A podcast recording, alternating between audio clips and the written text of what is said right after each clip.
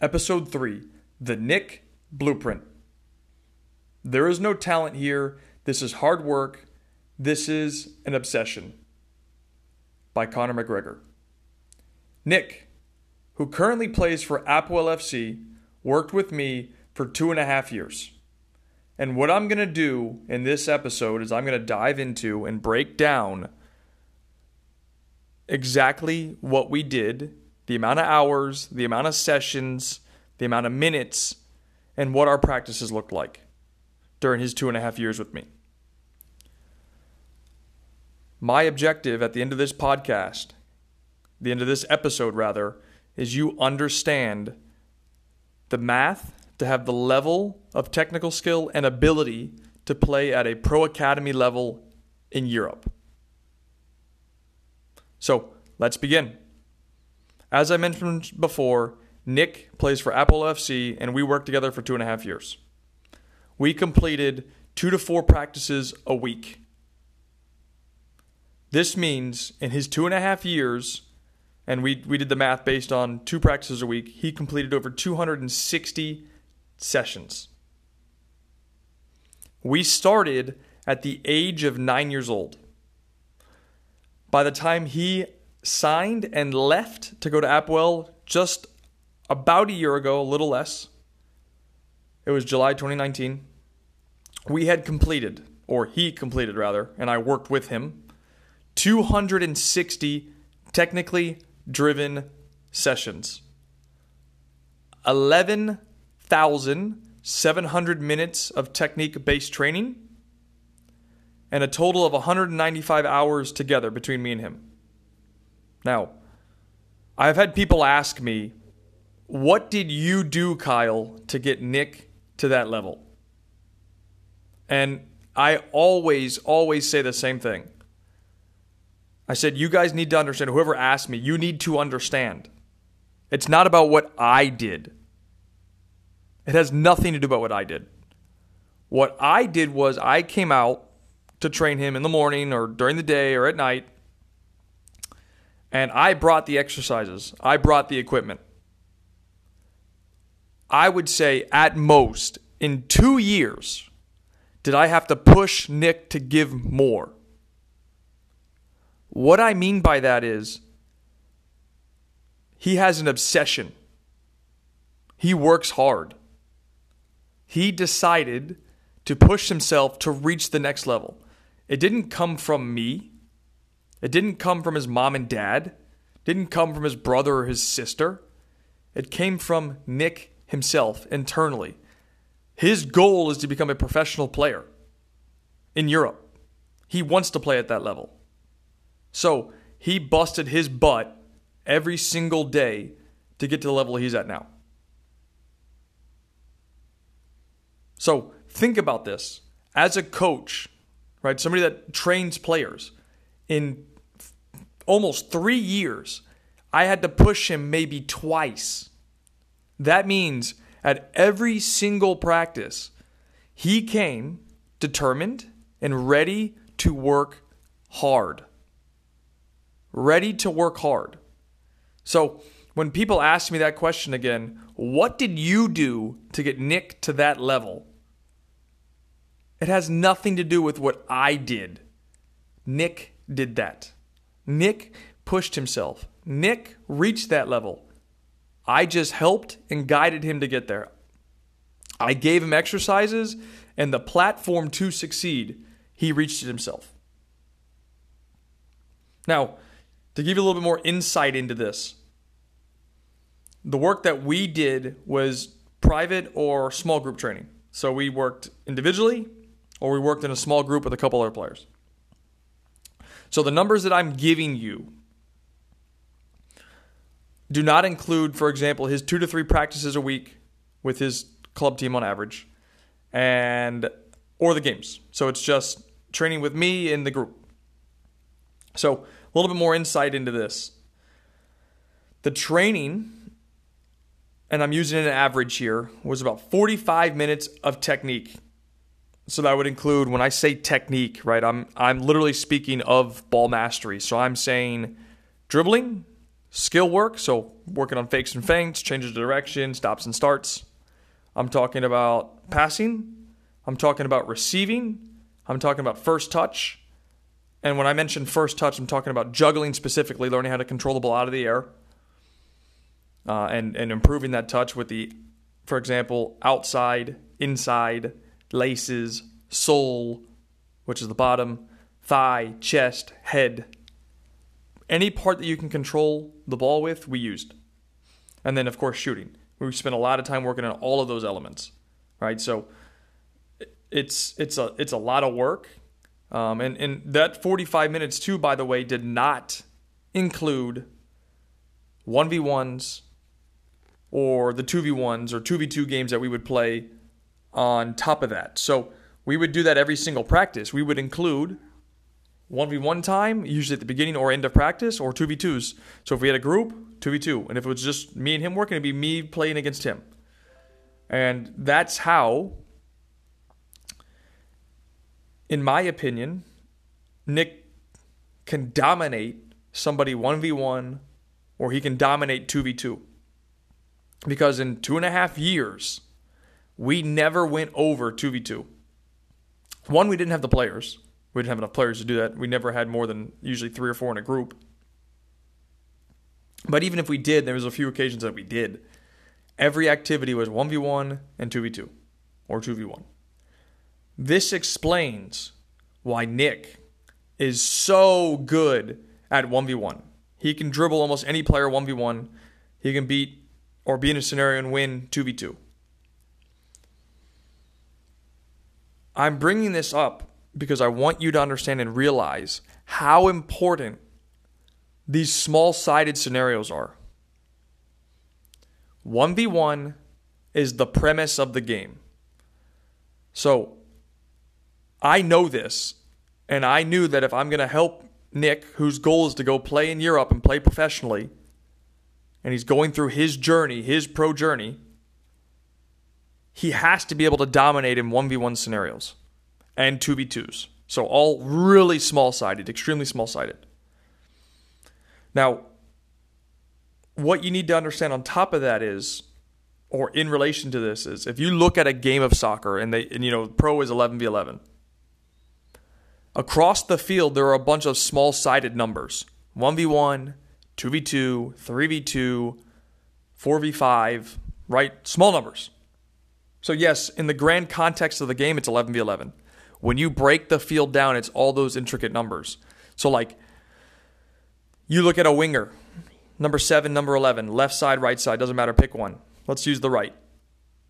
Usually, when they get the ball, they're immediately in a 1v1 situation, which is why players like Ronaldo, Messi when he plays there, Salah, Sane, Mane, they're so good 1v1. They're direct, they're fast, and they're skilled. And they're able to unlock defenses with their dribbling. Hazard's another one. The only way you get that, that ruthlessness, is by practicing it over and over and over again. Now, what I do need to mention, because this is extremely important, and I'm going to give you some additional numbers. Nik spent a minimum of 30 minutes additionally training on his own. So the number that we came up with was 650 times that Nik spent 30 minutes or more. Let me repeat that again. Nik spent 30, min- 30 minutes or more, 650 times training on his own. One more time. 650 times in two and a half years, Nik spent 30 minutes or more training on his own. So let me give you the math again. That's 19,500 minutes of training on his own. So that either means alone or with mom or dad. So just by working on his craft alone, that's 325 total hours working on dribbling, juggling, passing, receiving, and shooting, the technical skills needed. So let me let me remind you the original number. In two and a half years working with me, 260 practices or sessions, 11,700 minutes for a total of 195 hours. So that's 195 hours working with me. That's 325 hours working alone. So again, I need to highlight the fact that this kid went out and worked every single day in training, whether it was on his own, with a coach, or at a team practice. If you combine those number of number of hours together, that's 520 hours of training that Nik spent on his own or with a trainer, with me, from 9 to 12 years old. Now, I do need to let you know that he was homeschooled, or homeschooled, he was in virtual school. So he didn't actually go to class. He didn't have actual school. So it's a little bit different, a little bit easier in that, in that sense. But the premise remains the same. Outside of the hours, what I want you to take away from this again, and I gave you a quote at the beginning from Conor McGregor, and I'm going to say it one more time. There's no talent here. This is hard work. This is an obsession. He was obsessed, obsessed with training and pushing himself to the next level. And when we started, Nik had a lower level technical skill. Lower level. He will admit that. But he worked his butt off. And this is why I love this quote. It's an obsession. He was obsessed with improving himself, which is why he spent hours working on his own. 650 times, 30 minutes or more training on his own. That's 520 hours of training on his own and trying to improve his technique. So I went out, I showed Nik what he needed to do, and he went on and improved it on his own. There's actually an interview with Nik, his mom, and myself, literally discussing and walking through pretty much everything that we did, how I laid it out for them, how I helped them. So, I've told you before, I would trade, me personally, I would trade every single tournament win, league win, championships, things like that, to place a player in Europe. And I've done that already. That's because I have mapped out what it takes, and here are the numbers for you, for a player to actually make it. Now, understand yes, you need to have a bit of luck that favors your circumstance. You need to have a little bit of luck that favors your circumstance. Nothing in life, in football, in this game is given. So, yes, you do need to have a little bit of luck. You need to be able to get in front of that right person that can see you. Nik had an opportunity to do just that. Now, you need to be prepared to take your opportunity. Nik was prepared. He took the opportunity. So, the takeaway that I want you to have from this episode is the amount of hours needed to reach that level. The math to have the level or ability to play for a pro academy in Europe. Now, understand that the training, the type of training that you do is very important, right? So just because you're going out there and dribbling in a circle, for example, every single time, or whatever scenario you want to use, that's not going to get you there. There's there's steps that you need to take to reach that level. And it takes a lot of hard work. What I want you to f- understand in this final part, this last 30 seconds is the player has to be willing to be obsessed, obsessed with making it to that level. If the player doesn't want it, if you don't want it internally, to have that internal motivation to say, you know what, I'm going to do this, all I can say is, I wish you the best of luck.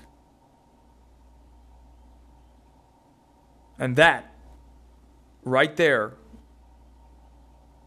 will allow you to understand that it can't be mom and dad, it can't be the coach, it has to be the player first that wants it. The player first has to want it. They come to practice, there's no fooling around. They're there to work. At the end of practice, they're sweating, they're dripping.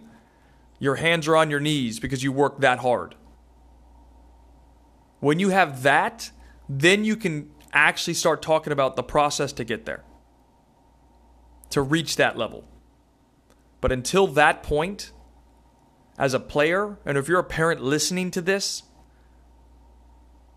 if your child isn't giving 100% on their own, let's say at team practice, and then transpiring that they're training on their own, you know where they stand. That's the reality. I hope you enjoyed listening to the Nik Blueprint episode. As always, more episodes are coming. Stay connected with me and feel free to message me if you have any questions. Thanks so much and have a great day. Hey guys, I absolutely love that you're checking out and listening to the podcast. And I only have one ask quickly, and that would be if you could please share this podcast with somebody else that you maybe know that is going through the system or struggling to navigate it from the youth soccer perspective. And that would mean the absolute world to me because, as you know, I don't sell anything through the podcast and I don't have any sponsorships. And the more people that I can help, that is my overall objective. So I would absolutely love if you could share this with somebody. Take the five seconds to do so by sending it through social media or WhatsApp or whatever way that you like to share content. And I will make sure that I continue to deliver valuable and insightful content for you